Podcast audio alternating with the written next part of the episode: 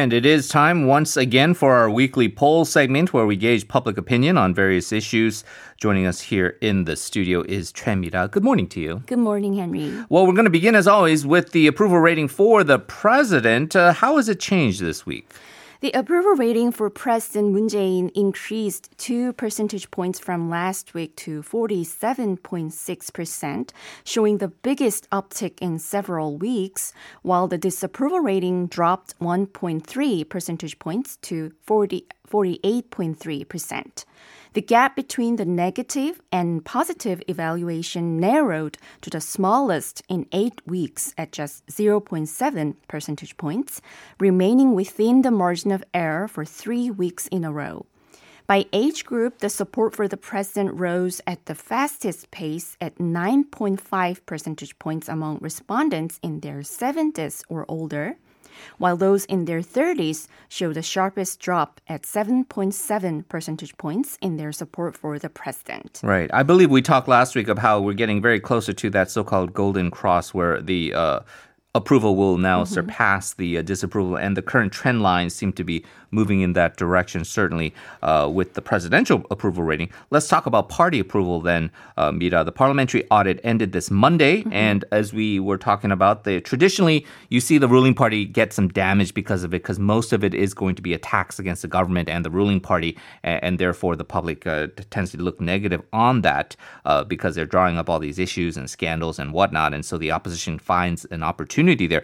This time around, though, it's been a little bit different. In fact, it does look like the ruling party may have actually profited more. Talk about how the approval ratings for the rival parties changed this week. Yes, even after the parliamentary audit, the approval rating for the ruling Democratic Party rose 1.6 percentage points from last week to 36.7% this week. And the support for the main opposition People Power Party also increased, though at a much slower pace of 0.3 percentage points to 27.6%. The approval ratings for the both rival parties grew this week, implying that there has been a deepening polarization between the supporters of the ruling and opposition parties. The ruling party's lead over the main opposition party widened to 9.1 percentage points, remaining outside the margin of error for the second straight week. The pollster Realmeter said uh, this week's survey results reflect the public assessment on the parliamentary audit that finished this Monday. So it's fair to say that the ruling party and the government uh, did a pretty good job in defending themselves in uh, this time. Yeah, and pretty remarkable because all you heard in the media was about Lime and Optimus mm-hmm. and Choo Mi-ae and, uh, and all these uh, bad things going on, but it doesn't look like it's really shifted public opinion against uh, the party. Uh, any key differences in terms of demographic variables such as age or region or so on? Mm-hmm.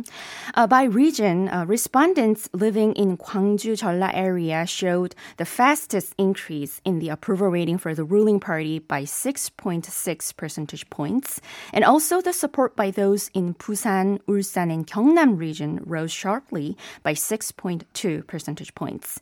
And in terms of age, uh, just like the presidential approval rating, those who are aged 70 or older showed the sharpest increase in their support for the ruling party by more than 11 percentage points, while those in their 30s showed a steep decline in their approval rating for the ruling party by 6.2 percentage points.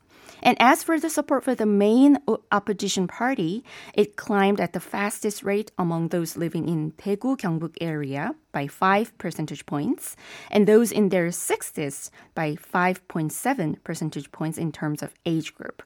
The survey was conducted by Realmeter from Monday to Wednesday on 1,516 voters aged over 18. It had a margin of error of plus or minus 2.5 percentage points at a 95% confidence level and 4.3% response rate. And as you say, although the ruling party uh, did gain uh, much more than the opposition party, there does seem to be an effect of, um, I guess in Korean we call 결집, right? Mm-hmm. Well, the, the supporters now kind of going back to their uh, base of support to, to really support their side. Let's then turn to the, the issue that is uh, typically surveyed every week. Uh, this week, there, the focus is on delivery workers. As we know, the demand for delivery service has increased quite a bit during the COVID 19 pandemic and because everyone is social distancing and staying at home.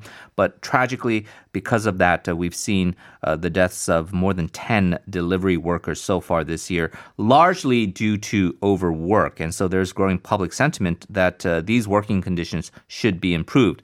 Therefore, Realmeter surveyed the public whether they agree on perhaps raising parcel delivery service fees, meaning we might have to pay a little bit more. What was the public opinion on the matter?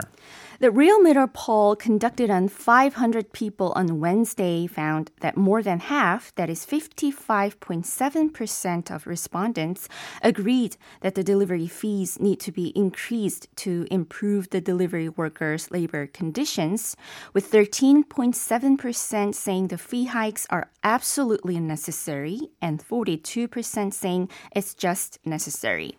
On the other hand, 39% of the respondents opposed to the fee increase, with 26.3% saying it is unnecessary and 12.7% absolutely unnecessary. The survey found that almost 6 out of 10 people said they are willing to pay more to help the overworked delivery workers. So it could also mean that there are quite a number of people who feel that they owe much to the delivery workers for the convenience they offer at the cost of their physical and emotional toll. Yeah, and so I think uh, a lot of people would be cheered to see that the public does certainly sympathize and empathize with the plight of the workers and saying that if it does result in slightly higher prices, but it would improve their conditions, mm-hmm. then so be it. Another way to improve the working conditions for delivery workers uh, is from the corporate side, right? Uh, Realmeter also asked a question regarding the introduction of the uh, five day work week system and whether it should be the burden placed on the companies to actually uh, actually hire more workers so that you can spread out those mm-hmm. shifts so that everybody works those uh, five day weekends. Um, that might be one solution. The other solution would be, look, we're just not gonna we're not gonna enforce that. We're gonna keep the workers same st- um, same hours, but that means consumers are gonna have to wait a little longer for the deliveries. What was the public opinion on that? Uh, regarding the five day workweek system for delivery workers, an overwhelming majority of 65.3% said that the parcel delivery companies should hire more delivery workers to reduce their workload without sacrificing quality of service. But 27.1% said it should be consumers who need to concede and endure a slight inconvenience of longer delivery days for the sake of the introduction of the five day work week. Mm.